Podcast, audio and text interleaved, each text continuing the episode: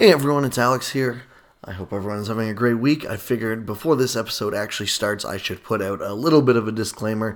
Uh, usually, in Chase, usually Chase and I don't uh, swear too much on the podcast. There's the odd f bomb maybe here or there, but uh, today got pretty heated, as you might imagine, with a game seven right around the corner for Chase's favorite team. Uh, things were a little more tense than usual, and uh, there's definitely a lot more uh, um, explicit language. So I figured because you know we don't usually mark our our podcast as explicit, I figured I would give a warning at the start. Um, anyways, I hope you all enjoy, and thank you everyone for listening.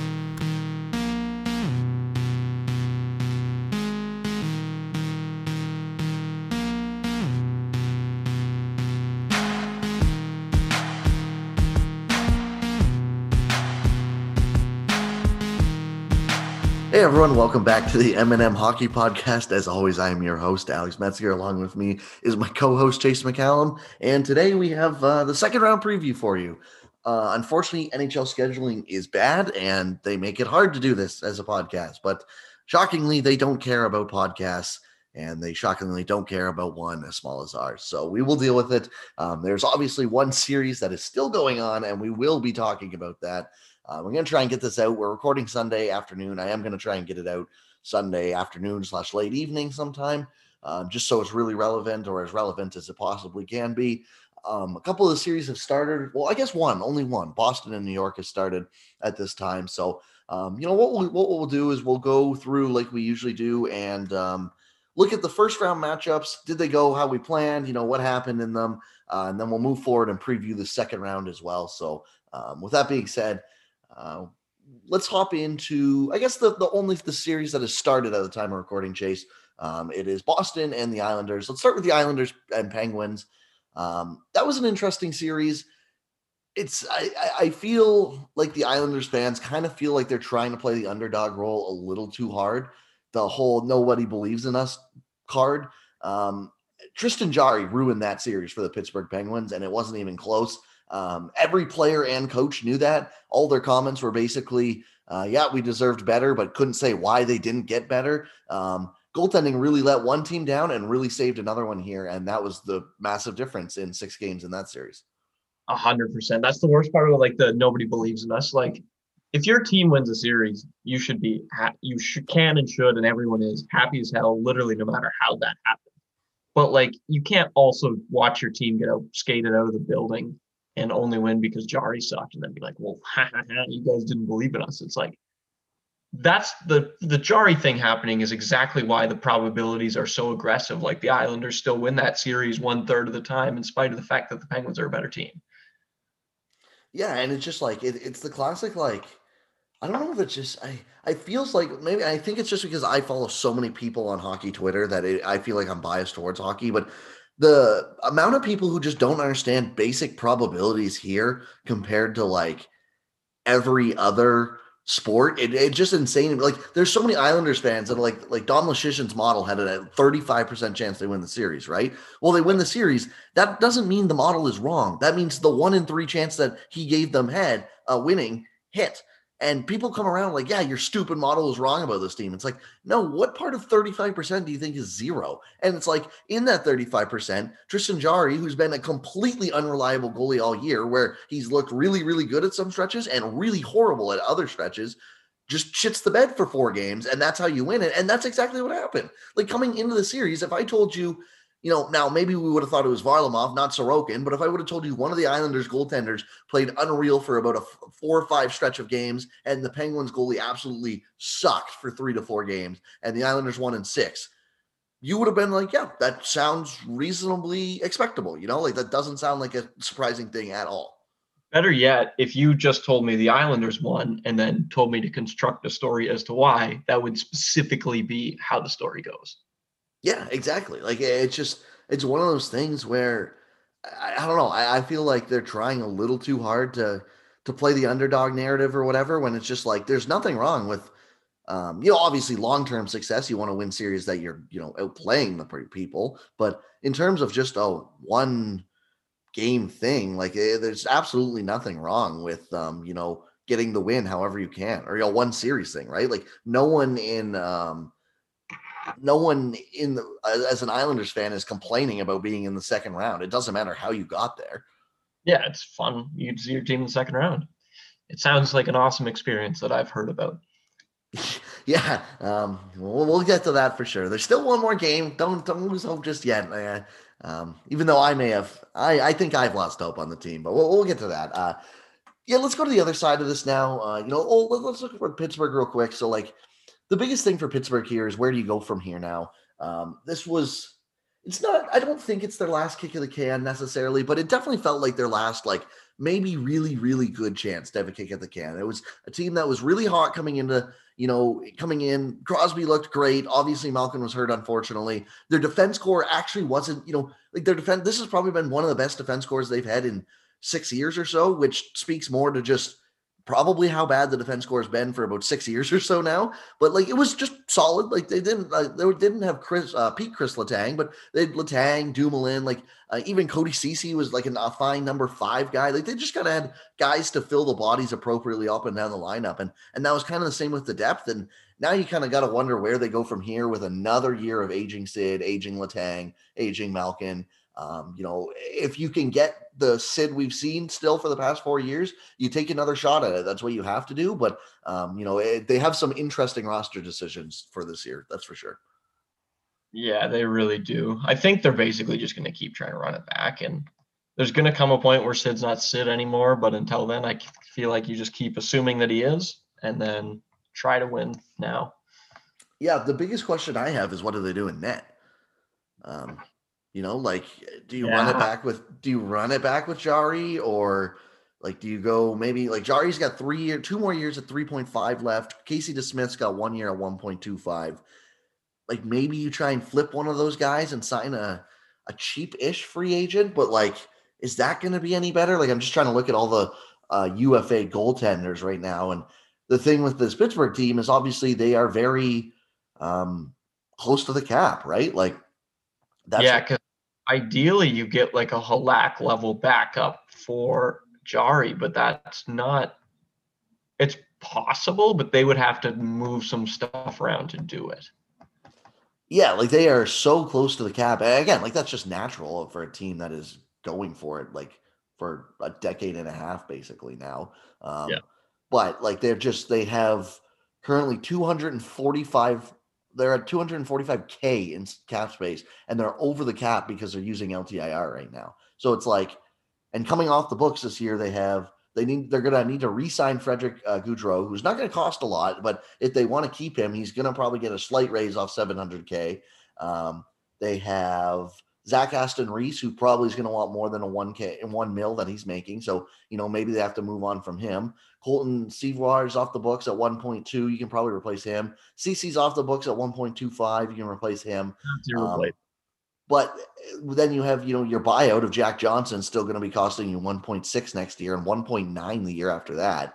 Um, and you've retained, you know, you're done with the Nick two mil from Nick Bjugstad's retained salary comes off the books at least. So excuse me. There's you know an area where it's like you can go find a guy but again you need to get lucky with like like the perfect name that i keep thinking of from last year would be the cam talbot that i think a bunch of guys should be going after but obviously he's not a ufa this year and you have to look and go okay well who is going to be that ufa this year? Halak's a ufa this year but i would assume if halak's resigning somewhere or signing somewhere he's going to want more than a 2.25 million dollars which he's been making over the past couple years. Same idea with like Antti Raanta. Maybe you could get him at like a three by three or something, but are you going to trust that he's going to be healthy long enough, right? Yeah, that's a tough call because that's that's a high upside choice, which maybe is the kind of thing you're seeking if you're Pittsburgh, though. I think you gotta have to kind of swing at a high upside, right? Like low floor doesn't do much for this team other than like give them a chance to win around, but like they need to be swinging so that they're a legitimate cup contender for the next year or two here while they still can be. Yeah, because there was a time where the Penguins could go through some adversity and still be like a legitimate cup favorite. But they're at the point now where like literally everything needs to go right for them. Like they need the absolute tail outcome, like the highest variance outcome for them. And I, I like a Raanta idea. Like you got you got to be risk seeking at this point because you need so much to go right and you can't control if it does go right, but you might just put pieces in place that at least have the potential. to get Sid one last cup. Yeah, exactly. Like do do uh, everything you can, and you know it's got to be within reason. Obviously, like we we're like this is probably one of the only times we kind of would advocate to just do what like go get guys like it doesn't matter but those guys can't be like jack johnson and, and stuff like that you know like it's got to be actual useful high upside nhl players not just bad low floor kind of guys yeah 100% because the problem when some teams make these moves too early like your panarin signings kind of thing but like the pens are at the point where if this sucks in years six, seven, and eight or whatever, but they can get like a guy who helps to win now, they should be doing that. Yeah, one hundred percent. Um, let's go to the other series then. Uh, you get the Washington Capitals and Boston, Boston Bruins. Uh, Bruins took care of them in five. Your prediction was really accurate here. Um, you you said you could just see um, the Bruins getting on a roll and running away with it. And that's exactly what happened. Four in a row. Uh, the Capitals just couldn't keep up. The goaltending wasn't there. They played three different goalies. Craig Anderson, uh, Vanecek got injured in game one. So Craig Anderson came in, played one and two. And then Samsonov came in for three, four, and five. Uh, yeah, like this was just kind of what you predicted. I thought you hit the nail on the head. I thought maybe it'd be a little bit closer, but the the Bruins just kind of ran them over and looked pretty good doing it. You know, like some of the games were they most of the games were close, but um, just generally speaking, it you know at the end of the day, when you saw it was four one Bruins for the series, you go, yeah, that's not the most shocking thing in the world. Yeah, exactly. It's not like they looked like they were in a completely different league, but like it was very clear that the Bruins are a much better built hockey team. Yep, and you know uh, we'll get into the series preview in a second as well, but um, you know I think that should continue. This is I, I feel like I, I, regret not doing it now. I don't know why I didn't. I maybe I just you know wasn't sure about how if the depth would keep clicking or whatever. You know, not sure about the blue line. I really would have wished I would have put some odds on Bruins Stanley Cups, uh, like to win the Stanley Cup at the beginning of the playoffs here because it feels like they're one of the more sneaky teams that are just they are really really strong. Like yes, there's obviously Vegas, um, Colorado, Tampa, Carolina are all really good. Um, you know, you can throw Toronto in that mix if they make it out of round one, which is an hilarious asterisk to have, I think. But um, you know, Boston, I, I, would put Boston like closer to that group than I maybe did even two weeks ago, and they just like they look like they're ready to roll. Yeah, I, I actually have futures on the uh, Bruins to win the Stanley Cup, and I feel very, very good about that right now. Yeah, I mean that's a that's a solid bet because you know they, they just they look solid. They they ran over the series. Um, you know, we'll, we'll get into the New York Islanders and Boston real quick in a second. I, again, Washington's kind of in the same spot with Pittsburgh, except I feel even worse about their position. They have less cap space. I don't like their roster as much. Um, it sounds like they're going to get rid of Evgeny Kuznetsov. Like that relationship is kind of soured, and I think that's a good thing for the team if they can get even. Like I don't even think you need to get assets. You just can't give up assets to get rid of him, and I think that's a net win for the team. If I'm being completely honest.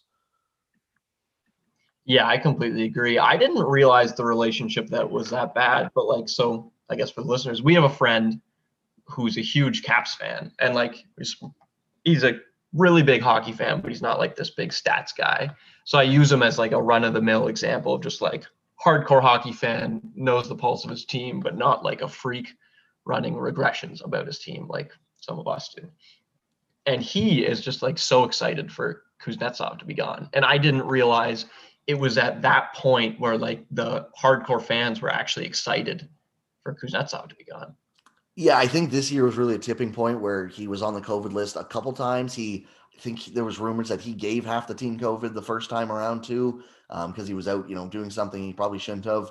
Um, so it, definitely seems like the point with, you know, they, I think they were kind of angry with Samsonov as well, but it's it's easier to, you know, trying to forgive and um, you know, mend the relationship with your 24 year old goalie who's supposed to be the goalie of the future versus um, you know, uh, your 28 year old who you're paying a ton of money, 29 year old who you're paying a ton of money, and just frankly isn't producing anymore. Like he had a good season underlying this year, but um, you know he only also produced 29 points in 41 games, which um, again isn't horrible, but you need a little more out of this. Like if you're Washington, you need a little more, right? So um, I, I think you know, I, I, don't know. He's one of those guys who he, he can shoot the puck well. He's going to put up some points usually, um, but he can't do anything defensively, and that hurts his value quite a bit. So it'll be really interesting to see if there are teams that uh, um, take a swing at him or not. Like, uh, I don't know. Like I was listening to Puck Soup and um, Lambert had mentioned like maybe Columbus would be better with a Kuznetsov type.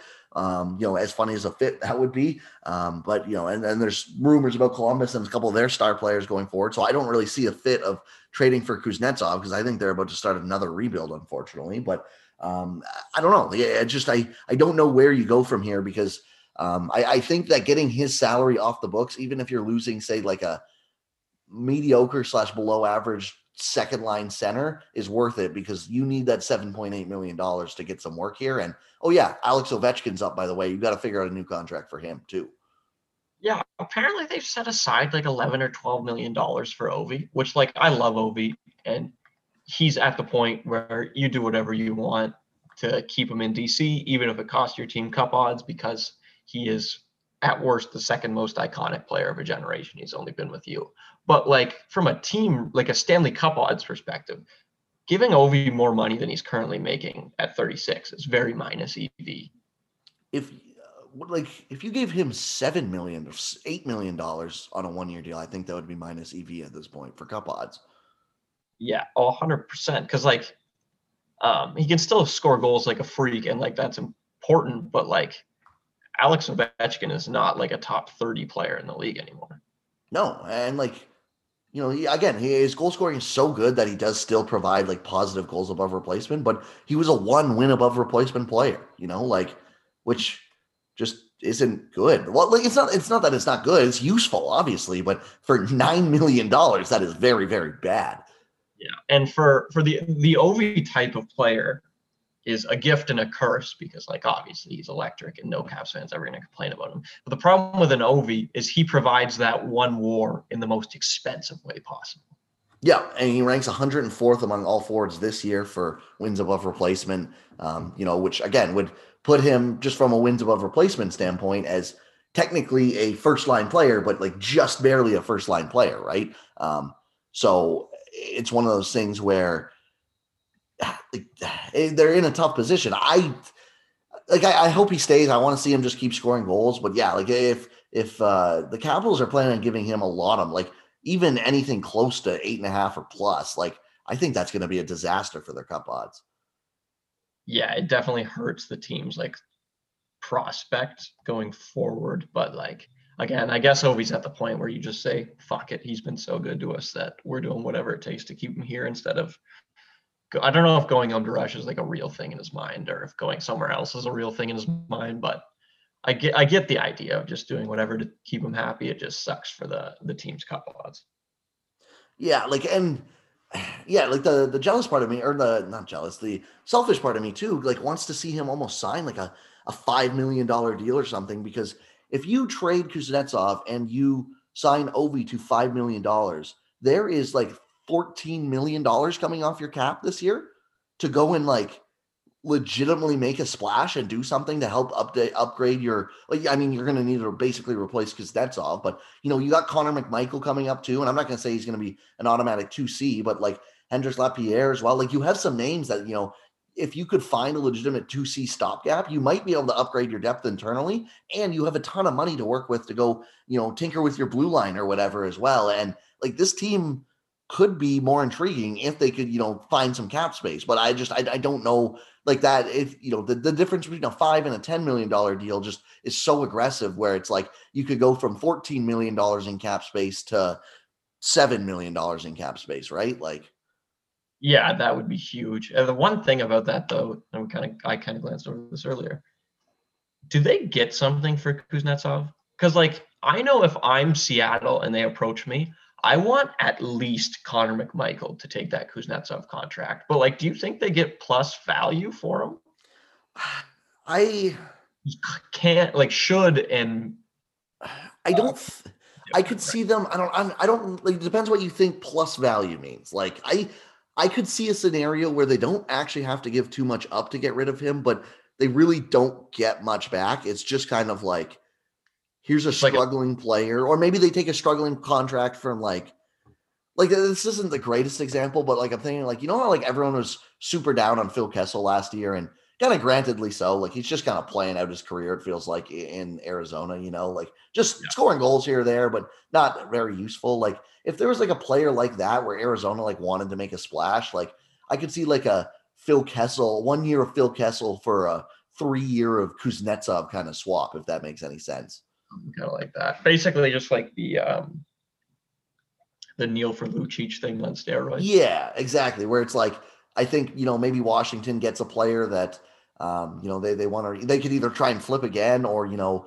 um, is definitely overpaid, but it's less overpaid than what Kuznetsov was, or you, you get cap space. So basically, the the point for doing that for Washington, and um, you know, uh, again, I don't think Kessel is maybe the best example. That was just kind of the first guy that came to my head.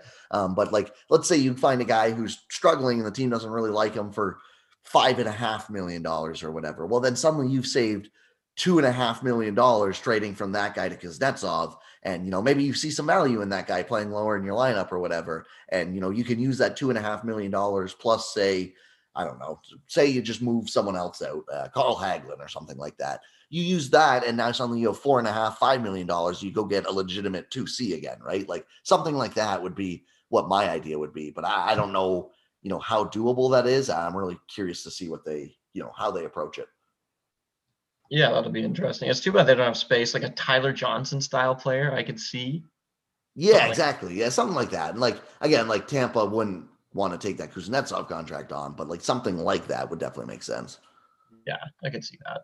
That's actually now that you say that, what I think the most likely return will be. Even though, like I said, if I'm a team, I want at least McMichael to take on that contract. Yeah, exactly. Um, okay, well, we haven't done any second round previewing, so let's do that. Uh, game one is already in the books here between Boston and the um, the Islanders. Boston won. Uh, I believe it ended up four two. Let me double check that real quick though. Um, five two.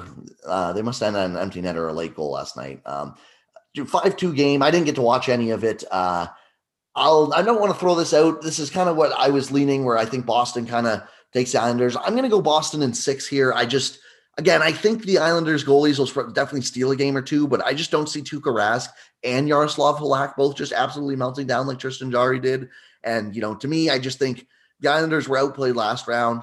Um, they hang in there. That's what they do. But I think they're going to be outplayed this round. And the difference is, I just don't think the goaltending for Boston is going to be bad enough that the Islanders can truly take advantage of it.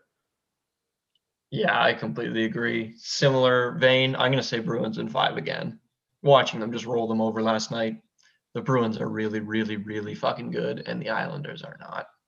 Yeah, I mean they're they're a really strong team, so it would not shock me in the slightest if it you know it's a five game or anything like that. I just I think Sor- Sorokin's been so hot that I, I, do see him. I could see him just like posting like a 42 save win, and then you know just I don't know. Let's say Rask lets in a, a weak one here or there. You know, there, there's two games right there, but I think Boston takes this one. I think rel- relatively comfort- comfortable. Like I, I, don't plan on watching this one compared to most of the other second round series as much. But uh, yeah, we'll definitely see how it goes. Um, I don't have much more to say on that because I think we'll spend a good amount of next week, you know, just discussing it as well. So this is more of a, I guess it's more of a round one recap than it is a round two preview, but we're going to try and do a bit of both, of course. Yeah. Yeah. And it looks like they're obviously up one nothing, but to win a dollar on a Bruin series bet right now, you have to bet five bucks. So they're pretty aggressively favored at this point. Yeah. And that, I think that's fair. Um, Series number two, Lightning Hurricanes. Uh, let's start with the Lightning. Lightning versus Florida. Um, felt like I think this is going to go down as one of the more overrated series in recent memory. That game one was honestly one of the best hockey games I've seen in a long time, and I feel like people are going to cling on to that as what the whole series was. Um, and I, I don't think that's very fair. Like I, I just it was a good series. Don't get me wrong, but it's not like it was like the Hawks Kings from like 2012 to 2014 kind of thing. Yeah, that's fair. It started off so hot and then didn't live up to it, which is kind of unfair to set your expectations that high because, of course, it didn't live up. Yeah, like it was, it was almost just never going to live up to that first game. It was just such such strong first game, right? But um, it was a good series overall. Um, I thought uh, uh, I thought Florida showed more fight, and it, I don't know why they went back to Bobrovsky. If I'm being honest, um, it was pretty clear that after he got pulled at first, if you're going to pull Driedger, you got to go to Spencer Knight. And they did it a game too late. And Spencer Knight played really strong for two games, but it ended up in uh, Bolts and six. And again, I don't think that's a shocking outcome. However, I, I will say credit to the Panthers because they, you know, it wasn't like massive differential 54 and 53% in terms of expected goals. But, um, you know, in fact, the smallest difference of any series that we saw. But, um, they outplayed the Lightning at least, or played with the Lightning at least, I should say. And um, you know, I, I definitely think there's some people who wasn't sure, weren't sure if they would do that. You know, I thought that you know they would be pretty good, but there was hesitation as well for me. And uh, this is definitely a series where it's kind of it's really sad that they didn't have Ekblad for because I really wonder. You know, obviously one guy doesn't swing so much, but when it's a number one defenseman, it you know in a playoff series, um, I, I do wonder how much of an effect that could have had. Yeah, that would have been nice to see, especially because like, yeah, it's tough for one guy to have a huge impact, but missing your top defenseman who can play shutdown minutes against the Tampa Bay freaking Lightning is just so crushing. Yeah, one hundred percent. Um, uh, for Florida now, like uh, I don't know, I, I think they got an interesting offseason ahead of them too. We'll, we'll definitely dive into it in a couple weeks here, but um, you know uh, they have some decisions to make. Mainly, what the hell do you do with Bobrovsky? I'm assuming they probably keep him for another year and let Driedger walk. Um, because like you talked about, you want at least McMichael for um, um, Kuznetsov if you're Seattle. How much are you asking to take on Bobrovsky? It's multiple first round picks, right? Oh yeah, like literally the conversation starts at like two first round picks. Two and a prospect, I would say almost. Yeah. Or like two and you let us take another player that we kind of like, you know, like yeah, like we're getting Marchment and two firsts or something, kind of like that. Yeah, like because I just like this is just Haggy, I meant sorry, wrong former leaf. This is the worst contract in the league. I bar none. This is like a stunningly awful contract. And it's funny because it was clearly dumb. You didn't have to exactly be a genius to realize that this contract was going to suck, but it's blown up in an even more spectacular fashion than we had thought. And we were really critical of this contract the moment it was signed. Absolutely. Like we said, oh, this is going to be bad. You know, maybe it'll be good for a year or two. And uh, no, it was not that. It was just horrible straight off the bat. And uh, yeah, they're stuck with him for five more years unless they can find a trade partner. And I just, I don't know who is crazy enough to trade for it, but this is the NHL, right? So, um, from an, a non Bobrovsky standpoint, like again, I, I don't mind this roster. It's not great, but I think the depth, you know, the depth proved to be pretty strong last year. So um, the, the biggest question will be, you know, what do you do with some guys? And and this is not all this year. Uh, they got to re-sign Duclair. I think he'll get a pay raise, and I would be absolutely shocked if he's not looking for a four to five year term. Um, do you do that if you're Florida? Maybe if you can get him, like if you got like four by four for Duclair, would you do that or no? I don't think I would. Do you think the team would? Because I, I think that's two different things. The team absolutely would, I would think. But I think um, with the flat cap and stuff, just having that $4 million to say, you know what, Duclair it worked out great here, but go get your payday somewhere else. And we're going to kind of go, we think we can spend this cap space more efficiently, would be my plan with the flat cap. But I think they could, I could easily, like if you told me they signed him for four by four, would not shock me in the slightest. Yeah. I mean, like he finished 37th among all forwards in goals above replacement this year. So it's not like it's not like he's bad or like he had a great year, but you know, last year he was 1.4 goals above replacement, which puts him. Oh, let me find him. I'm going to say well into like the bottom six area. Yes, probably 300. Yeah, 1.4 has him in 280 area. Um, yeah, so like uh, yeah, so it's just kind of thing where it's like, do you pay for career years? And that's kind of thing where I'm really curious to see if this team walks away from from guys who have career years or not, or if they stay. If if Duclair won three by three, I think I would do that though. I would less less than one less mil, one less year. I think I would definitely consider that at least. Younger than I thought. He's been around forever for a guy who wasn't drafted that high. Yeah, and he's just played on so many teams that you just think of him as like a 30 year old walking vet or whatever, but he's 25 years old. Um, you know, so like if you sign him to a three by three, you're signing him until he's 28, and then again, you can truly walk away from UFA if you need to. Yeah. One thing that would worry me about if I'm Florida, have you seen PFF Eric's study of like how long good teams stay good in the NFL? No so he broke down like the fluidity of being like a bad team or like being a mediocre team or being a good or an elite team basically and this was about football but i would bet that something similar exists in hockey where like the best of the the most consistent state for a team is the elites of the elites like the Patriots being the Patriots. Like they were just cons- the most consistent thing was them being good, more so than the worst teams being bad. And he found so you can think of like the Tampa Bay Lightning being good is like a lock still. And that is way more consistent than the Minnesota Wild being mediocre. So what would kind of worry me is everything went right for Florida this year, but they weren't like the elite of the elite and how much that could like i'd be really scared that that can change really really fast. And in three years you're looking back being like oh 2021 was kind of our shot and we haven't looked even close to the same sense because well their, their division's getting harder too right? Like tampa staying in this division. Yes carolina's moving out of it but now you get boston and toronto back in. Like it's not like the road gets any easier for them after this year. It gets a lot more difficult. Yeah now they and, get like the sens back but like the sens have shown even though they're not a good team, they're not exactly easy, like free points either. Yeah, you get the wings and saber. Like the the the um, Atlantic is just so top heavy, so bottom heavy as well, right? Like it's just like Montreal is maybe the only, and even Montreal, I think there was arguments where it's like they're probably lower than we think. It's just you know, like like if they were in the Atlantic this year, I think Montreal finishes close to 24th overall again. If I'm being completely honest, but um, like yeah, so it's, it's very top heavy, bottom heavy. I, I'm really curious to see though what they do because um, this year, next year, like Carter Verhaeghe, they they made a great deal signing him to a two year deal, so they have another year to kind of um, you know see what he can bring. Um, Ryan Lomberg, he's got another year. He was a, a force in the playoffs, trying to you know get under Tampa skin. But Sam Bennett, like Sam Bennett, was a replacement level player for his entire year in Calgary. He went to Florida and suddenly became one of the best players that we've ever seen. Like he was just he now he didn't have a great playoff and he took a stupid suspension, but for that regular season stretch, he was just absolutely unreal. So um, I, am going to be really curious. Alex Wennberg's another name that I think if they don't re-sign him, Alex Wennberg's a, a guy that I think a lot of teams could really benefit from on a sneaky free agent kind of deal. But we'll see how that goes.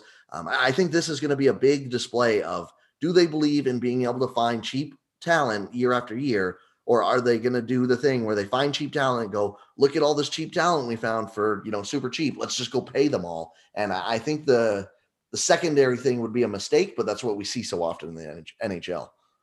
Yeah, 100%. And I guess I should say or ask like I don't know if you believe what I was saying earlier to be true, but like I think there's something to once you hit a certain threshold of good, you being good next year is the most consistent thing did the Florida Panthers hit a level of good this year that you're confident they're going to be that good next year or no? Like, like they were like a good team. Like they, I don't know. Like I, am going, sorry, I'm trying to pull up the regular season stat. Like there was no reason to believe if you're going to go from like Corsi for and expected goals that like they're a bad team. Like they finished fifth in Corsi for percentage. They finished even higher in expected goals, fourth in expected goals. They have one of the best coaches of a generation, multiple generations, I would argue.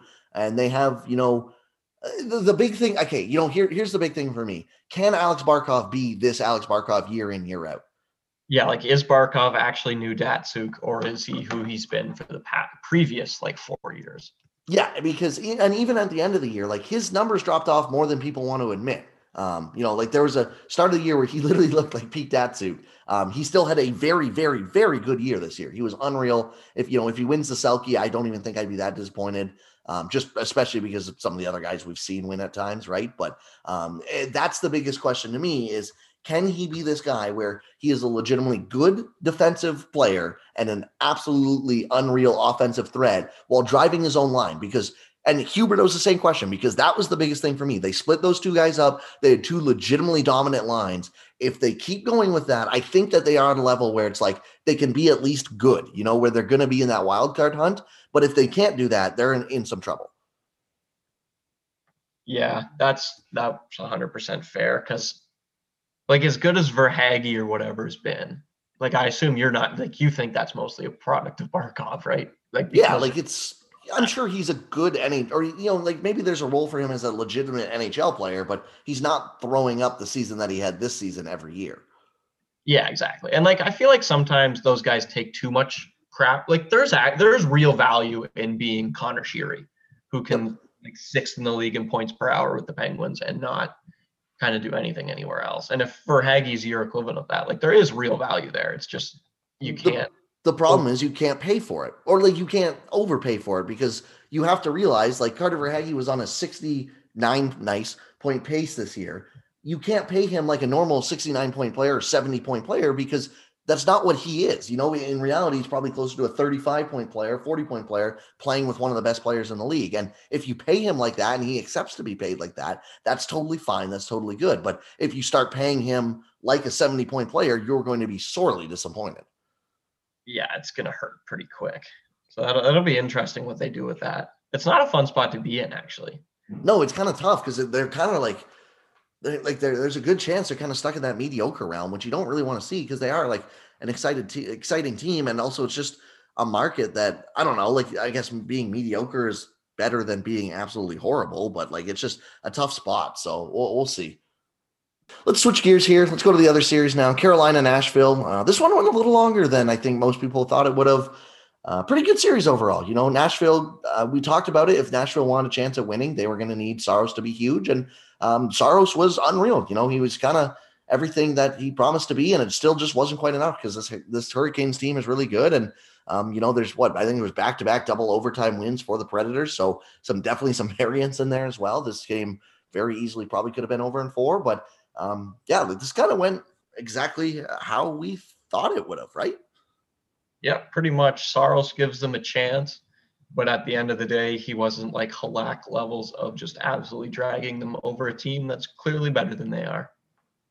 Yeah, and um, you know, I, again, like there was just I don't remember what Dom's model had this at, but this must have been like this. This felt like one of the ones where I was like, I just would have been in some disbelief if the Predators actually won the series. You know, like um, like the Blues beating the Avalanche, even that, it's like I would have been surprised. But it's like if you told me Binnington, who we've seen stand on his head for five, four or five games, did that, and um, you know Tarasenko and Hoffman just go to like peak forms of their own selves and just everything they touch went in the net. Basically, it's like okay, yeah, that seems very unrealistic, but like there's an avenue, I guess, where I can see it, right? But like this series, it's just like unless the every single one of the Canes goalies just shit themselves all at the same time I the the the Predators just weren't winning, and uh, Nedeljkovic actually stands up and he takes the starter's role away from either. I mean, he took it away from Reimer at the beginning of the year, but I think him and Mrazek was still maybe a discussion. But he's clearly the guy they're going to roll with, and rightfully so. Here, uh, he kind of just provided them with the goaltending they needed. Had a 922, I think, just slightly below goal below goal saved above average. So, um, yeah, man, pretty good series, all things considered, for a what was technically, I guess, a one v eight or you know a one one v four, I guess, in this scenario. But uh, I don't know. I, I think that's uh, um, that's exactly what we expected. If you're Nashville, again, you're kind of in a tough spot because it's like, what do you do here? Like you have a couple good pieces, but not a good enough team. Yeah, they're so aggressively mediocre. Yeah, like it, like they're just right in the middle. And there's, I don't want to say nothing you can do about it because the one ingenious thing David Poile has done is none of their players have um, trade protection except for Josi's got a full no move, but other than that, they're pretty much safe on the skater department. So there's stuff that can be done, but they just have so much money locked into a team that's clearly the 17th best team in the league or so, which is not a good spot to be in. Yeah, and it's like the only contracts you'd want to get rid of are like the ones you probably or the only teams that the only contracts teams want are probably the ones you don't really want to get rid of. Like at this point, I guess if you're planning to rebuild, you got to flip Arvidsson. He's already 28. That would be a good contract, I think, for teams to try and pick up on. But and Forsberg one more year at six mil. Like I, I think you have to look at flipping Forsberg this year, right? Like what scenario is he still on this team and a huge contributor the next time you're a legitimate cup threat? Yeah, there isn't one. The problem is, I don't. NHL teams love to just kind of keep the guy, and I'm sure they'll trade Forsberg at the deadline because they think they're a playoff team. And yeah, well, they they should have flipped guys this year. Like, there's no reason that they should have kept um, Ekholm. Like, they, they should have tried to get an absolute haul for a team who would have got Ekholm at two playoff runs at three point seven five million dollars. They should have traded both Ekholm and this name that didn't get brought up at all, but now that you say it, they should have traded Forsberg too. Him and Ekholm should have been gone, and they could be sitting there with like, I don't know, something like 10 picks in the first two rounds in the next three years, and suddenly it looks a lot better. But of course, now they have just their own picks because they didn't do either of those things. Yeah, like the Ekholm trade package has to start with a first, a high end prospect, and then a bunch of other pieces, right? Like a, a first, third, high end prospect kind of thing. Like he's that yeah. good. Yeah, he is that good, and he's for two years of them too, like you could do so well. And it'd be one of those trades where the team giving all that up for him, we're not even ripping them apart because they're getting an elite defenseman for two playoff runs. But now he's going to be a deadline. And the other thing is you expose yourself to a lot of variance next year because they're looking, they're going to be looking to trade Ekholm and Forsberg. And these guys have been good for a long time. They'll probably be good next year, but notice the word probably. Yeah. Like that could change at any moment, right? So I don't know. Like, you're not, you, there's no way you're flipping Duchene or Johansson, right? No, you don't get unless you're paying like your entire draft class this year so that to Seattle or something ridiculous like that. But like it, well, it would take ton to want this kind of either of those deals. Yeah, and like I saw like both of them were kind of like the one team that people always just tried to link them back to, rightfully or not, was always just kind of like the Blue Jackets because the Blue Jackets kind of missed that center, right? Yeah. Um, but like again, like the Blue Jackets, I think are about to start a rebuild. So why would they pick up a horrible contract that we know is actively bad to rebuild with? Unless they're getting assets for it, of course, which then sure, different story. But I don't think Nashville's going to want to give up a ton of assets to get rid of these guys. Like if your plan is to rebuild, just let them sit there. Yeah, hundred percent. Yeah, because if you're Columbus, I guess if you get enough draft picks, you say yes. But also, like, that's five years. Like, it's tough to go to your owner as a not big team and say we're going to pay eight million dollars for this guy we know sucks right now. Like, there's not many teams that are going to be willing to do that with a flat cap. And Elliotte Friedman said it doesn't look like it's going up for like five years, maybe. Yeah, I saw that. I, that seems strange, but I mean, like I could see it not growing a ton over five years. That's for sure. Yeah, I could see. Yeah, not growing at all would be aggressive, especially because the NFL didn't it just go up like fourteen percent for next year? They're projecting already. Yeah, but they just well, I guess the NHL did too. I would say because the NFL's just signed that massive new TV deal, and it's but, obviously and they all the, the, NFL already had fans in their stands as of last year, and I think it's all going to be packed buildings this year. So that's true. Because like the NFL was in a really good. This is a bit of a tangent, and we'll stay off of it. But the NFL was in a really lucky spot, as lucky as you can be for COVID, anyways. Because the worst of it hitting did not affect their season at all. You know, like it, it hit in March. The season's wrapped up by then. Um, they had to do the draft online, obviously, but then by the time that September rolled around, it was like a lot of the states were already getting over it to the point where they, they, they, probably shouldn't have been, but to the point where it's like they could just have like some of the buildings had fans in their stands for all 16 or all eight games or whatever. Yeah. Yeah. Cause it probably got people killed. But uh, from just like a purely economic perspective, it was a good spot for them. Yeah. 100%. So, um, yeah, I don't know. It would be interesting to see what Nashville does here. Uh, Tampa, Carolina, this should be an awesome series. The game one drops, the puck drops in about uh, three hours after we're done recording this. Um, so hopefully it's not an absolute dud. But yeah, this series, I, am really excited. Uh, this is one that I want to try and watch every game of if possible. Um, I got to do the preview for it on Last Word on Sports or Last Word on Hockey.com.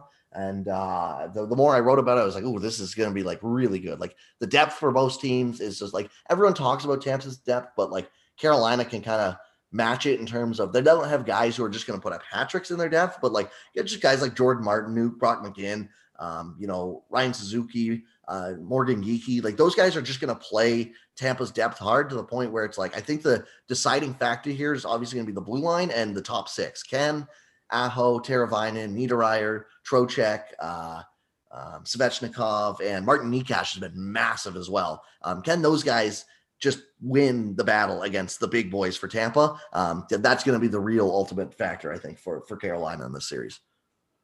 Yeah, this feels like a huge measuring stick series for Carolina because I know a lot of people, and I believe betting markets too, have Carolina in like the elite of the elite teams. But like, I still think they're a pretty decent step behind Tampa Bay. So this will be a perfect measuring stick to find out if they are in that class of true cup contenders or if they are a distinct tier below the Tampa Bay Lightnings of the world.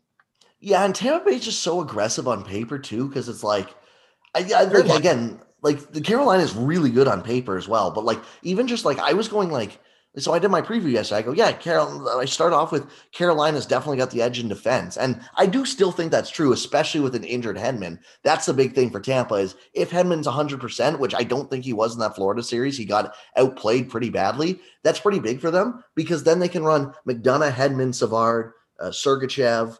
Um, um, who else do they have? Uh, Cernak as well. Like they have a pretty good blue line where it's like I think that. Uh, Carolina definitely has the high end talent in Slavin and uh, Hamilton, obviously. And then, but after that, it's like Jake Gardiner and Brady Skjei are not what they. Well, I mean, Brady Skjei just never had one good year, and that was about it. But um, Jake Gardiner's not what he used to be. Brett Pesce, I really like, but it's like Jake Bean's good. Like they have a bunch of depth. It's a really good defense core, but even against Tampa, I don't think it's like overwhelmingly better if you have a healthy Hedman.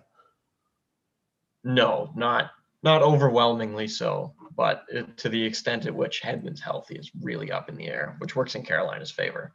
Absolutely. And then goaltending is the biggest question mark because, you know, um, again, like we can say, I think Vasilevskiy was overrated for a little while. I think he, maybe there's argument he still is slightly overrated, but like it's pretty undisputable in my opinion that he's not a, like he's, he's a top three goalie in the league. And he can be on any given night, which is so huge. Yeah, 100%. He's absolutely freaking amazing. And you can maybe like if you're trying to spin it for Carolina, you can easily do it. You're worried about Vasilevskiy wearing down, but like you can't bet on that until you've seen it. Yeah, and like just this year, like he had 19.53 goals saved above average. Like I think that ranked top three. Um, yep, third. Model you used, it was either he was just like in that top tier, and then different models. One one would have him one, one would have him three, one would have him two, or whatever. But Yep. And now, um, your argument if you're a Canes fan, guess who's sitting at fifth by uh, evolving hockey standard? Alex Nedeljkovic in 23 games, which is um, like, yeah, like which is 19 less than what Vasilevskiy played, and he had five less goals saved above average. So um, Nedeljkovic has been absolutely lights out. Um, but it's obviously the thing of is this just a hot goalie getting hot at the right time, or is this uh, an extended run of a really good goalie, which we've seen from Vasilevskiy, right? So yeah, hundred percent. And uh, Milkovic is going to have to be really fucking good in this series. He's playing yeah. the best shooter in the league. Yeah, absolutely. And like Carolina's like the Carolina's got to be on the best of their game, but so does Tampa. Like if Tampa tries to go out there and take a game off, Carolina will absolutely destroy them. Yes, because even if Tampa or Carolina is in that second class of contenders as opposed to the first, you absolutely Tampa is not like you can't take them lightly at all. They're not that good. They're that much better than they are. Exactly. Um, so yeah, this should be an exciting series. I'm gonna go. I'll stick with it. I had Carolina going to the cup in my in my preview. I'll go Carolina in seven, but I think this will be a deep series. There you go. I got Tampa in seven. All right. Um, well, this is taking a while. We'll speed up. I don't think we'll talk about the Canadian division quite as much, but we will talk about them for sure. Uh, let's do Colorado Vegas real quick because this is another great series. Uh, Colorado St. Louis, not much to talk about here. Colorado absolutely freaking dominated um, that's like to the extent like there's St. Louis literally could do nothing. Um, what we do have to talk about is Nazem Kadri. Um, so he got suspended eight games. I don't think we've actually talked about this on the podcast now that they say it. Mm-hmm. Maybe we have. I, I, can't remember. He got suspended eight games though. Um, absolutely disgusting hit. No play. Oh yeah, I think we did talk about it last week, but the suspension hadn't come down yet. Um, oh. Um, but yeah, so just disgusting hit. There's no place for that in hockey. I think he's going to be appealing it, but by the sounds of it, by the appeal process goes through, it's going to be like most of the eight games are going to be up anyway. So um, I think he missed.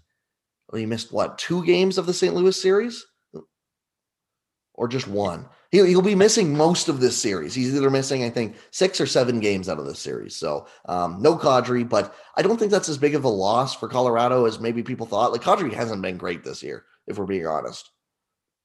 No, something that was kind of underrated when Leafs fans we love to relitigate the Kadri trade is that like he had a really high shooting percentage last year, but Kadri's underlying numbers are really actually not nearly as good as anyone would expect when you look into how Nazem Kadri has been as an av.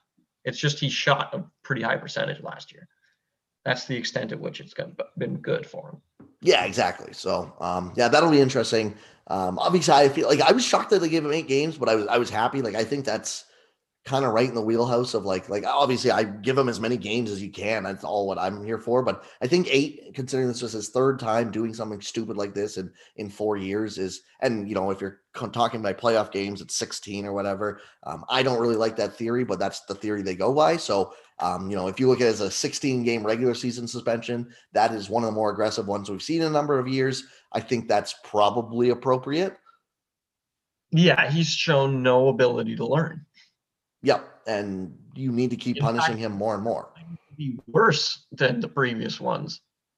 This was just like so. This was one where I don't think he was actively headhunting. Like the previous ones, you could tell he was trying to hurt the two guys in Boston, right? But this one was the most disgusting hit I think I have ever seen since like the lockout almost. Yeah.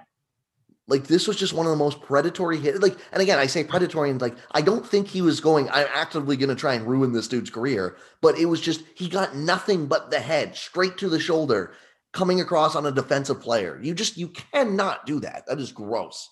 Yeah, exactly. Because like I don't think Kadri is like a malicious person or whatever, but he very clearly anger gets the best of him, and he does things that you absolutely cannot do. And this was like Matt Cooke level of you're just getting nothing but the dude's brain.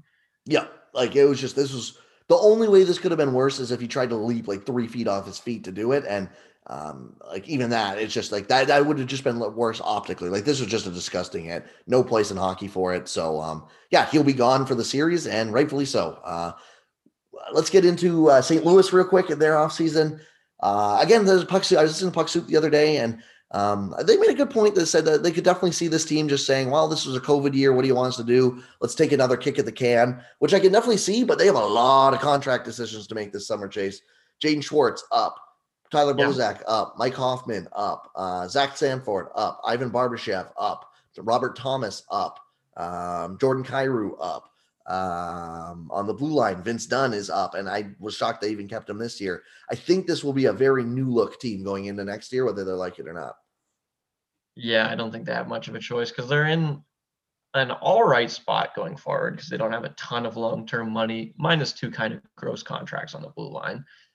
But there's a lot. I, I heard the puck soup theory too, and it sounds like something most NHL teams would do but I don't know if the Blues are going to have a choice with a flat cap and this many contracts up.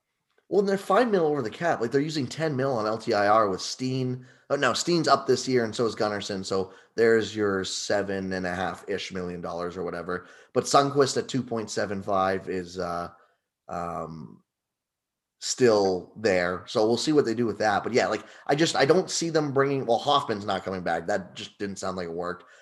Bozak maybe, but it would have to be at like a two million dollar hit. You know, like I think if Bozak wants to return because he won a cup there or whatever, it's got to be on a discounted salary. Yeah, you're not giving him the same AAV again, even for a one year deal. Yeah, um, and then I would try to if you if you want to go for it, you got to keep Jaden Schwartz, I think, but that might be tough too. He'll be a very interesting case study in the off in the um in the summer to see you know what he actually fetches from the market because I know you're very high on him, and he had a not as great year this year, but still good year. Um, but I just the thing he does doesn't get paid, so I'm I'm really curious to see what he gets on the open market if he goes there. Yeah, he'll be an interesting one to watch. He's like the big one that I think they're gonna like. He's not coming back, I don't think. And if he does come back, it's going to be on an ugly contract. Yeah, so we'll see what happens. Um, that's all I really have on St. Louis. I I mean this team is this team feels like a team just destined to be kind of mediocre for the next couple years. Like just kind of what they did this year, you know, where they they get in the playoffs as a wild card, but they're just gonna get killed by the first team. And maybe maybe one year you catch lightning in a bottle and you win a round and then you get killed by whoever in the second round. Like it's Minnesota esque almost from the past couple years is what this roster feels like it's shaping up to be yeah, they seem destined for that. And they won their cup, so good for them, but it doesn't look like like they got absolutely fucking massacred by a real cup contender this year. And there is no nothing in the system or about to change that I'm aware of that makes me think they're gonna be any better next year. Yeah. Um, let's go to the other series, Minnesota and Vegas, a thrilling seven game series. Um, so take a lot of our conversation on Florida and put it to Minnesota, in my opinion. Here, the um, the stuff you said about have they become a good enough good team where we expect them to be good every year? Do you think so? Because I don't personally. No, I would. Obviously, we'll need to see next year's odds, and I'm sure bookmakers are smart. They will do a good job of correcting for it. But Minnesota's a team that I have my eye on to hit the under on next year. Yeah, I think so. Like this really feels like one of those opportunity wasted years, much like Florida, where it's like, and I don't think Minnesota was as good as Florida. Like I referenced Florida stats, Minnesota was they were the team that everyone called a sneaky good team. It's like, hey, when everyone's calling them a sneaky good team, they're no longer a sneaky good team, you know? Yeah. Um, good team. Yeah, like so it's one of those, but like they do have good players. Like I, I like the roster. I'm just I'm not sold that they're gonna be a top team. That being said, I do think the one thing going absolutely in their favor, at least just from um, um, an odd standpoint, maybe next year is uh, I think they go into a bit of an easier division, if I'm not mistaken. So right. So right now they had obviously the Blues. Um, they, they underperformed, um, but they had the the Avalanche and Golden Knights. Next year they don't have the Golden Knights. Their division will be the Predators, who we're not very high on, the Jets, who we're not very high on, the Blues, who we're not very high on, the Stars, who might back, but we're not very high on, the Avs, which we are really freaking high on, the Hawks, who suck, and the Wild. And I think see, I think either I think Arizona's coming into this division too, so Seattle goes to the Pacific and it's not like we are very high on Arizona either. So like there's a, a, legitimate path where they are the second best team in this division again next year, but I don't know. Like this just felt like one of their best years to go for it. It just they kind of got screwed with a good, div- great division, really, a top heavy. Yeah, the fact that they couldn't even win around because they got, I don't know, maybe the second second best team in the league in the first round. Yeah, yeah. I'm just a little like the Minnesota Wild team got a lot of like press that they were actually exciting this year. This team shot at a really, really high percentage. And as good as Kirill Kaprizov is, I also don't think he's magic. I'm pretty sure this team's going to regress because they're a good team, but they are not a great team. Absolutely. Like uh, it's just, yeah, like it's one of those things where again, like I think you could hit the under. Um, but it, it, wouldn't shock me if they're high in their division next year. But like again, we might be coming into the playoffs in the Central Division next year and be like, dude, the Avalanche literally have a free ride to the third round. Yeah, because they're gonna have one of those things like where you can see the Avs at the top, and then there's gonna be like four teams. You're like, look, I have no clue. You can flip a coin for these four teams, basically. The West is so bad, man. Yeah. I don't I don't think it got talked about enough just because they were kind of scattered everywhere. But like like we just went through I, I named in the central how many good teams do you think I named? I think I named the Avalanche who are elite, the Wild, I would say good, and the Jets, Blues, and Stars, maybe Predators are all mediocre for different reasons. Yeah, thanks to just like pure variance, one of those teams will likely to be good within any given season, but like no individual of them is that likely to be good either. Yeah. Now look at the Pacific Division. The Flames look like they're about to blow it up. The Sharks are in the middle of a rebuild. The Golden Knights are really, really good. The Coyotes are the Coyotes. The Canucks are in no man's land. The Ducks are rebuilding. They might be a little better next year. The Kings might be a little better next year, but they're still kind of coming out of that hump. And the Oilers are the Oilers. Like in that division, it is again, Vegas is a real an elite team. The Oilers Canucks and Flames, maybe there's an avenue to be average. I don't even know if I'm there with the Flames anymore. The Coyotes are slightly below average. The Kings, Ducks, and Sharks are all rebuilding, but the Kings could be like a slightly below average team. Like the, there's just no one like like good, you know? Yeah, there's going to be a thing next year where whoever comes third out of Boston, Toronto, Tampa, and Florida is going to be the third best team in their division and yet would also be the third best team in their conference in the alternate reality in which they were a Western Conference team. Absolutely. So, um, yeah, that, that was just something I want to keep an eye. Like the, the West sucks. I don't think we it gets enough credit this year. Um, and then obviously Seattle. Who knows what Seattle will be? But um, um, yeah, I, I don't know. Like that's uh, it's funny to see like the ebbs and flows because throughout our whole like childhood slash like teenage years, the West was the dominant division. Yeah, oh, and that's why it's always stupid the people who um The people who are like, we need we need to realign the divisions to make them more fair. It's like, well, it's just gonna and maybe you could switch one or two teams out, but like it's like it's just gonna switch the other way no matter what, because when good teams are good, the other the bad teams will eventually become good, or at least some of them will, you know, like 100%. It's it's the Leafs division that's imbalanced now, so we get exposed to it a lot on Twitter because there's a ton of Leafs fans. Like two years ago, everybody was pissed off, or three years ago, everybody was pissed off that the Stanley Cup final always happened in the second round of the Metro division.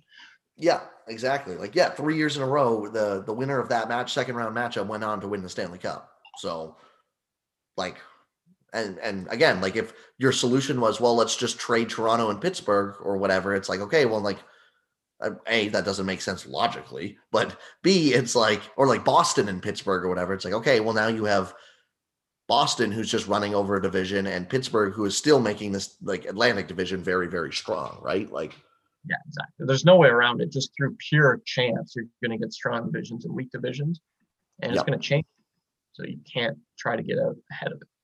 Yep, um, that's enough on Minnesota. I think uh, Colorado Vegas. This should be an awesome series. Uh, what's your prediction in this one? Um, that's a good question. I might say Avs in six, I I think think I was I was going to say the same thing. but yeah, The like biggest the biggest concern for me is just how quick of a turnaround it is for Vegas. Yeah, and like Minnesota played them really hard. Like watching the Avs, who we thought we were, we knew the Avs were going to be like really good, but watching them just absolutely run St. Louis out of the building just gave me so much confidence that like they're real. They are that good. Yeah, and like Vegas was again like I mean I don't think Minnesota's a great matchup for Vegas, but at the same time like like that's a tough even if it wasn't and now it's like okay, now we can play our better hockey. That's a tough series. Like that that breaks down the body, you know what I mean? Like and again like there's only so many intangibles you can throw into a thing, but like it's just natural that a team that has only played four games where they are absolutely dominant in all four games and didn't have to worry about it is going to be more rested, more healthy, ready to go than a team that played seven games where literally every time they touched the puck, they were getting crunched because every hit, or I mean, in the playoffs, they say every hit means something or whatever, right?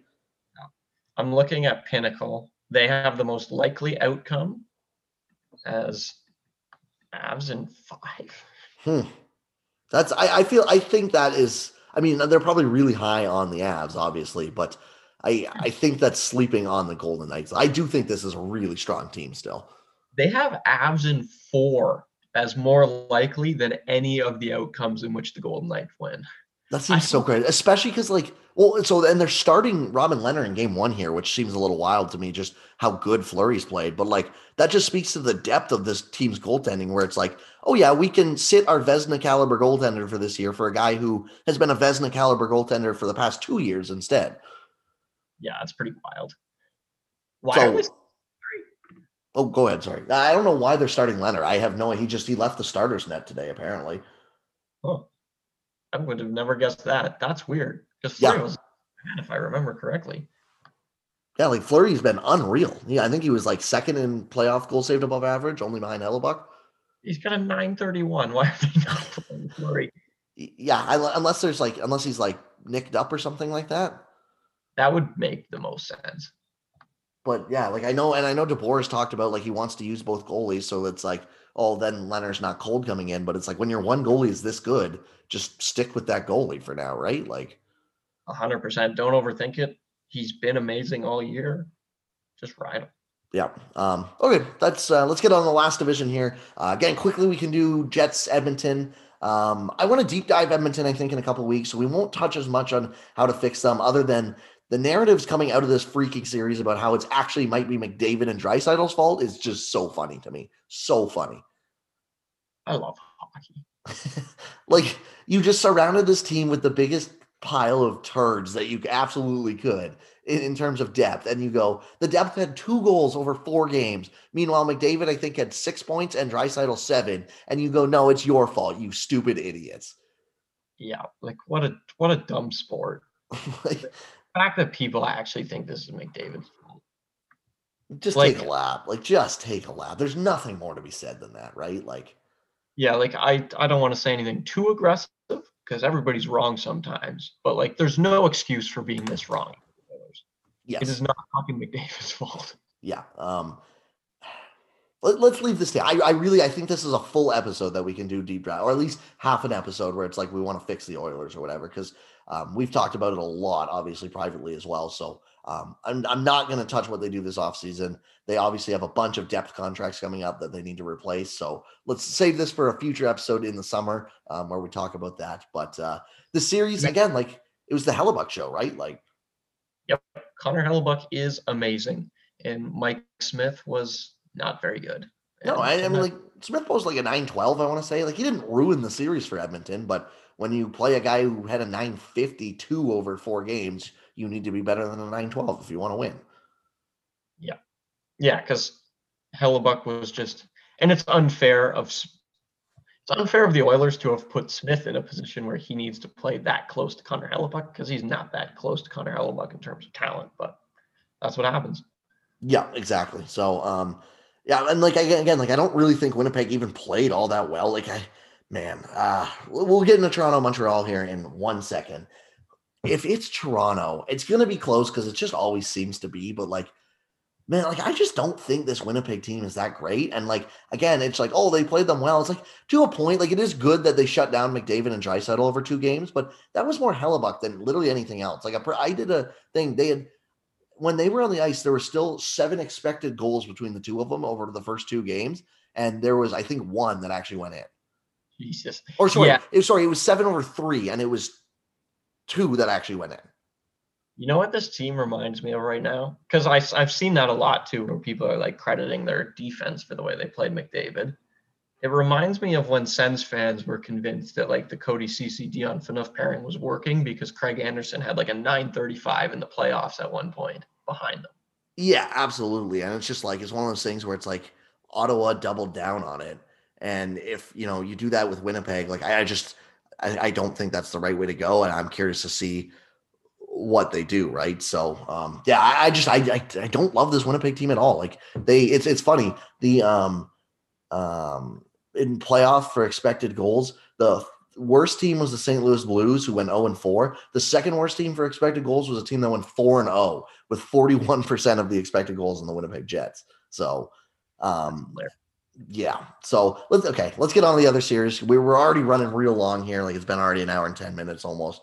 Um, it's it is what it is. But let, let, us talk about the Montreal. So the, the, tough part is we can't really preview a series. We don't know who it's going to be, right? Um, so I'll say if it's Toronto, I'm going to go Toronto against Winnipeg. Toronto in five. If it's Montreal, a I don't want to freaking see that series. That sounds boring as hell.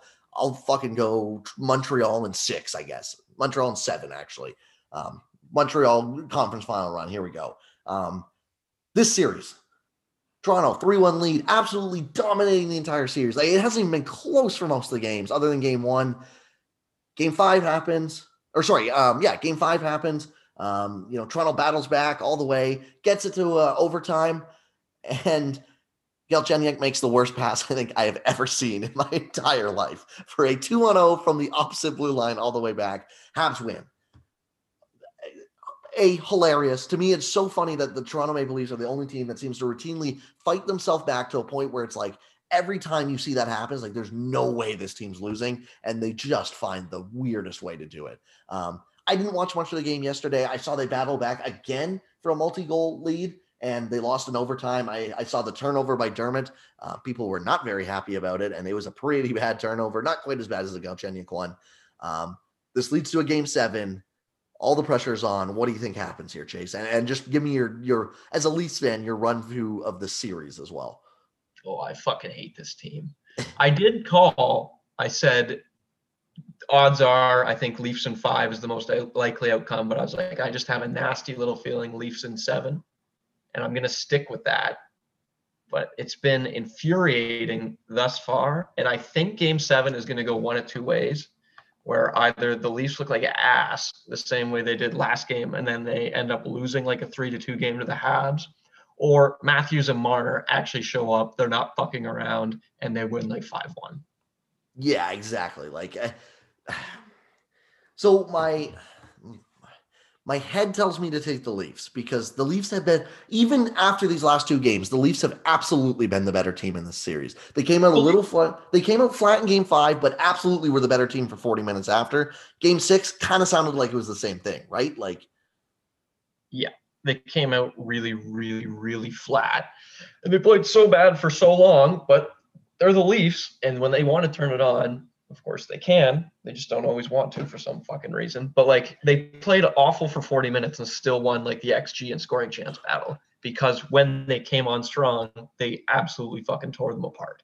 Well, and funny enough, they played bad for 40 minutes and it was 0-0 going into the set in the third for last night's game. And then they got scored on twice quick in the start of the third and they battled back. And um, the the Habs are I saw a stat from Sportsnet that the Habs are the only team to blow multiple goal leads in the third period in back-to-back playoff games and still win both games, which like again is one of those baseball stats where it's like there's so many things to go right. It's like of course, but it's also like yeah, that, there's so many things they had to jump through for that to be true. Where it's like, how is that even possible? But um, I, I, my head tells me to take Toronto because they've been the better team all series. You can just tell. Oh, my heart tells me Montreal's winning this game in a 3 2 overtime, heartbreaking fashion. Mitch Marner is coughing the puck right up the middle to someone going the other way. It's going to be like, who would be the most d- depressing guy to, to score the game winning goal, too? Harry. But yeah, maybe Corey Perry. Yeah. I was going to say like one of their young guys, like Cole Caufield or something like that, too. Caufield would be breaking, and we haven't touched on this, but it wasn't intentional. But like Corey Perry taking John Tavares out of the series again, want to reiterate, not intentional, but and then turning around and putting the dagger in them would just be the worst. Yeah, that's true. Yeah, I guess we we didn't actually touch on that because we we the the North hadn't started yet. Yeah, yeah that was a tough thing to watch. It's been so long ago too. Like we were trying to wait and to hope we could just do the second round thing, but uh yeah, um I but that's like just everything about this franchise. And like I again, I I don't know. I, I think that there is there's a, almost a slay the demon moment to, to, tomorrow where it's like if they come out and just dominate game seven front to back they win they get a 4-1 lead with 10 minutes left in the third and they keep it. And it's like okay here we go. Now the team's rolling. But this team doesn't seem to do that. And i don't know it's, there's so many variations of this team because it's like like i call that 2013 thing back. Morgan rielly's the only one who is and he didn't play in 2013. He was just kind of drafted by the team. Like I don't think there's a single person on that roster who played in Game Seven anymore, right? Like, but it's like they'd still just do the same shit year after year, and it is so funny to me as a as a, a rivalry spectator, right? Like it is so funny. But like, I think well, like, they go ahead. Mitch, sorry. Mitch Marner's quote about um, oh, I just didn't show up on time. We were, I was at Colby's, we were talking about it, and Ian laughed. He's like, that's a Mike Babcock quote. Like that, that's straight out of the Babcock era. Like it just, the more things change, the more they stay the same in Toronto. Yep. And I've been, you know, I obviously, uh, be me being the asshole I am, I've been ripping, you know, the Leafs fans in our group chat or whatever quite a bit. If they lose game seven tomorrow in some just destroying way, I don't think I can I don't think I can be that mean to actually be like just chirping them about it. Like not right away, anyways. Like I would actually just not I, I don't know if feel bad is the right word. I would feel bad for like the, the people I personally know who are like super invested in this team. But at the same time, it would be so funny as a Sens fan just watching so many of those loud, annoyingly fans that again, I don't I'm not talking about you or any of our friends or anything like that, but just those random random avatars on Twitter that just just reply to everything saying shut the hell up, leave some five or whatever. Oh, seeing them be heartbroken would be awesome. Yeah, and like, what do you do? Like, if they lose, what the what the hell does what do you do? They get like Kyle Dubas. Oh, they have a bad defense core and the forward depth sometimes struggles. Well, now they're at least tied in a playoff series in which their two best players or three best players, one's hurt and two haven't really shown up. Their defense core looks good. They have like Jack Campbell's a higher save percentage than Carey Price. Like, what else do you do? You you run it. The, the correct answer is you run it back, but people yes. won't accept that answer in Toronto. The logical thing to do is absolutely run run it back. You learn from the past that you don't make the mistakes the Washington Capitals did, where they shit the bed for a while or whatever. But like, I don't think that will be an acceptable thing to a lot of people, and as a result, I think they're going to do something stupid. Yeah, but there's only one person that needs to be acceptable too. Well, maybe two, I guess, and that's Brendan Shanahan slash like Larry Tannenbaum, right? Like, doesn't really yeah. matter if the media carves you up all summer and you run it back and you're a 60 win team or a 50 win team or whatever, and then you have more success next year, you go, yeah, shut the hell up, right? But like, and especially because like the thing with the media this year too is like Dubas did everything the media wanted him to do. He went and got that hard play, stay at home defenseman TJ Brodie. He went out and really revitalized his defense core. Got Zach Bogosian, who's been playing and playing pretty well, to be honest. He went and got that that depth, the gritty depth in Wayne Simmonds and stuff like that, and the veteran depth of Joe Thornton. It's like the media, like, and I know they will complain, but it's like, what can the media complain about? Because this team is exactly what they wanted. It's just unfortunate that John Tavares got a concussion in game one. Yeah, exactly. And it's like, like it's this team defies logic. Literally. Like there's no reason that this game should have gone seven games. This series, yeah, sorry. Like logically, everything has been done right. Like even on pay, like the Leafs have a higher goals for percentage at five on five than like the Carolina Hurricanes who won their series in six. Like, yep. and the, it's not like the half power play's been lights out. So like, it's like the fact that we're here is just completely it just defies all logic. I, I don't even know what to what to call it. Yeah, it, it's kind of incredible, honestly. Like, um, and you know, the other thing is, I think like you know we've touched on this, and we'll talk about it more in the summer. But like a Morgan Rielly trade is, if you need to quote shake things up, Morgan Rielly trade, I think is where you go. Um, yeah, I tweeted but that today. You the assume other, the number has to go. It's got to be Rielly, I would think. Yeah, I like, just don't. I just don't see where you win a Marner trade that it makes enough sense to do it, right? Like again, like the quote, the quotes from him of like we came not ready to play. That is just the most unacceptable thing, especially because it's your year five and year three of you supposed to be doing something, including year two of you making almost eleven million dollars. Especially because, like I said, that quote is a Babcockian quote because we've heard him say that when Babcock was the coach. Like you got the players coach in there you got fucking $11 million. You're not stuck on the third line with JVR anymore. You're playing with Auston Matthews. Like, what else do you need at this point? Yeah, absolutely. So, um, yeah, and, and, the other thing, I the one other thing I was to say is like if the media, I think the media is going to turn on Mitch Marner, and again, I just said that quote rightfully so for that. But um, the other thing is the media loved when Mitch Marner signed a ten point nine million dollar. Like half the media was fully like, oh, yeah, this guy's the, actually the best player on the team. He deserves to be paid as much as Auston Matthews. You can't turn around on that now and be like, oh, no, no, Dubas was stupid for that. Like, if you said it was great at the time, you cannot turn around now and be like, what on earth is this idiot doing? You got to trade this guy. Like, that's just not how that works. Yeah. And the problem will be logistically, like, I get why people want Marner gone. Like it's been so infuriating, and they paid him so much goddamn money, and he was so public about it, and he's been a joke in the playoffs multiple times now. But like logistically, if you try to trade Marner this summer, you're gonna get fucked. Like you're selling as it's the thing where like everybody knows the saying, buy low, sell high, but like Every, and when you poll people, people think the best time to buy is when prices are at all times highs. People think the best times to sell is at all time lows like you're selling at an all-time low on Mitch Marner. Yeah, and just like like what team has enough money to take on 11 million dollars in cap hit anyways to the point where it's like if you do trade him, you're going to have to take a crappy contract back. Like you're not getting a good player on a good deal back from Mitch Marner. Not right now, you're not because if you're trading him this summer, it's a panic trade, and whoever yeah other end of the phone with Kyle Dubas will know it's a panic trade. And so people are saying stuff like, "Oh, I don't think Buffalo gets a better trade offer for Eichel than Marner," and that is probably true. But you are not getting a player of that caliber back when everyone knows you're panicking. Yeah, and here's the other thing.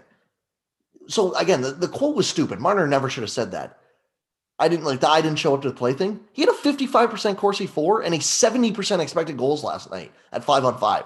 Like it's not like this guy was just a bum on the ice. And again, like again, like that doesn't tell the whole story or anything like that. But like it just to me, it was more just like I think like fans should be mad at his horrible just like communication which for a team like toronto that is so locked up uh, half the time in how they communicate stuff it makes sense because and again for like the the whole crowd that's like marner sucks in the playoffs he has a 54% Corsi for percentage and a 66% expected goals percentage during these playoffs already. He's just getting unlucky in shooting percentage and stuff like that. He's shooting 0%. And I don't like his on ice shooting, the team's on ice shooting percentage with him is probably close to, let me see, it is 4.48%. That's not going to stay that way, you know? Like, and again, like it's one of those things where it's like, yeah, like luck can only take you so far or whatever. But at the same time, it's like, man, it's been six games and he's clearly like he's had his chances. He just hasn't been able to bury it. And uh, like at any other given time, if it's a six game streak, you go, oh, it's going to come. But like, I don't know. Like, it's just one of those things where it, it would be such a panic move to move him, especially because I don't even think the narrative really fits what's happening. Yeah, it's one of those really annoying things about the way sports are constructed in the playoffs because it's like, well, it can't be bad luck two years in a row. The Yes, last year, played 11 playoff games. A dude getting unlucky for 11 games is absolutely fucking possible. Sidney Crosby had a season where his goals for our APM was negative, a season where it was below average because luck can last for like 82 games, 100 games. Look at Taylor Hall. It's like 120 games now. Never mind fucking 11, but like it's just come at the worst time and god is it terrible like just annoying as hell to watch. Yeah, absolutely. Um, I think that's good. We'll wrap it up there. That was about an hour and 20 minutes. Um, thank you everyone for listening. Uh, I hope you guys enjoyed this one as much as we did. Uh, he did one, lots of swearing. I think I'm gonna actually have to add a uh, a warning to the start of the episode, and I'll, I'll, just put explicit in the in the title as well. But uh, um, no, this was, for these, but God, the Leafs have put me in the mood. Yeah, so um, no, this was a good one though. I, I had a lot of fun. Um, uh, second round should be entertaining. I personally, I like, I don't know. I, I, I tweeted this last night. I was like, on one hand, it would be so funny watching the Leafs blow a 3 1 series lead and bounce the first round again. On the other hand, I'd much rather want to watch Toronto move on to the second round so I can actually watch those series and have fun watching those series games or some fun because I find Toronto a pretty fun team to watch. I don't find Montreal versus Winnipeg an intriguing matchup at all. Yeah. What are your thoughts actually as an outside observer? I saw a couple of people tweet this, and I really agree with them actually, that the Leafs have series has been low key pretty boring. Yeah, it's sucked for one. I, I think part of it is because it was it's so over it was so overhyped, right? Like it was like these two teams have been rivals for so many years, but haven't met in like what is it, 80 years or something like that. Like this is gonna be unreal. And then just a mix of just they've already played each other eight times, so they kind of already knew what to expect. Montreal plays a system where you want they want to slow you down so that you can't do anything. And there was no fans in the building. I, I just think all those three things combined, like, just made it so it was never going to live up to the hype, and that's kind of why it feels like a not great series. Yeah, the no fans really sucks for like getting the hype. And then the other thing is, like you said, the way Montreal plays is so boring that like, and I think there's a little bit of a misconception about the way the Leafs play like the Leafs don't play 2016 17. Matthew and Marner are rookies. We're trying to blow the doors off you anymore. And to make a series with the Habs in it exciting, it either has to be really physical and intense, which there's been some after the whistle stuff, but this really hasn't been like that. Or you need to be playing a team that's trying to absolutely blow your doors off, like the 16 17 Leafs were, but that's not who they are anymore. Yeah, and it's just like it makes sense. And like again, like I, I just I really think like imagine how much cooler these games would have been with twenty thousand lunatics screaming in each every stadium, right? Like, um, yeah. and because we're seeing that in the states now, and so I, I think that's a big reason why where it's just like it's just kind of hard to you know. And but like I would also push back. I would say that like the series has been good. Like the the the past two games, the Leafs have come back from multiple goals down to force overtime. Like that's an exciting thing. You know, parts of the series have definitely been boring though. Like the first period has been relatively boring, generally speaking. Yeah, a hundred percent. The Leafs are a weird team because like when they're down, they can still blow your doors off like that 16, 17, crank up the offense. And like third period comebacks are super exciting, but it's like zero zero on its way in is the problem or whatever. Yeah, absolutely. So, um, boom, boom, boom. Holy shit, this is nuts playoff hockey. Even though the first 40 minutes were kind of just like, yeah, yeah. It's like there's 35 minutes where it's like, this is not fun at all. And then the other 25 is like, this is awesome, right? Like just chaos or whatever. And it just comes at spurts in the games, it feels like. But um, yeah, I don't know. I, I thought it was good. I just, it, was, I think with the hype, it was always going to be hard to live up to, especially in an empty building. Yes, I completely agree. It's too bad. Absolutely. I you know, it's it's one of those things where I do hope that, you know, like I, I don't see Montreal being a good enough team going forward, but I do hope that they can meet in the playoffs soon again to see this because the atmosphere would just be sweet. Yes, I completely agree. Um, yeah, thank you everyone for listening. Uh, we'll be back. I don't know, probably around this time next week. We're going to try and get back to one a week. We just we waited an extra, you know, four or five days this week because we were really hoping that you know the playoffs would wrap up uh, by Thursday. Really is when I was fingers crossed, or like Friday that we could record Saturday, Friday or Saturday, but it just didn't happen. So it is what it is. But um, yeah, we'll be back in a week or so. Um, I hope everyone has a great week. As always, you can find my work at lastwordonhockey.com and milehighhockey.com. I'll be having the Avalanche recap out for game one tonight. Uh, you can find me on Twitter at NHL Sends and stuff, and Chase on Twitter at CMHockey66.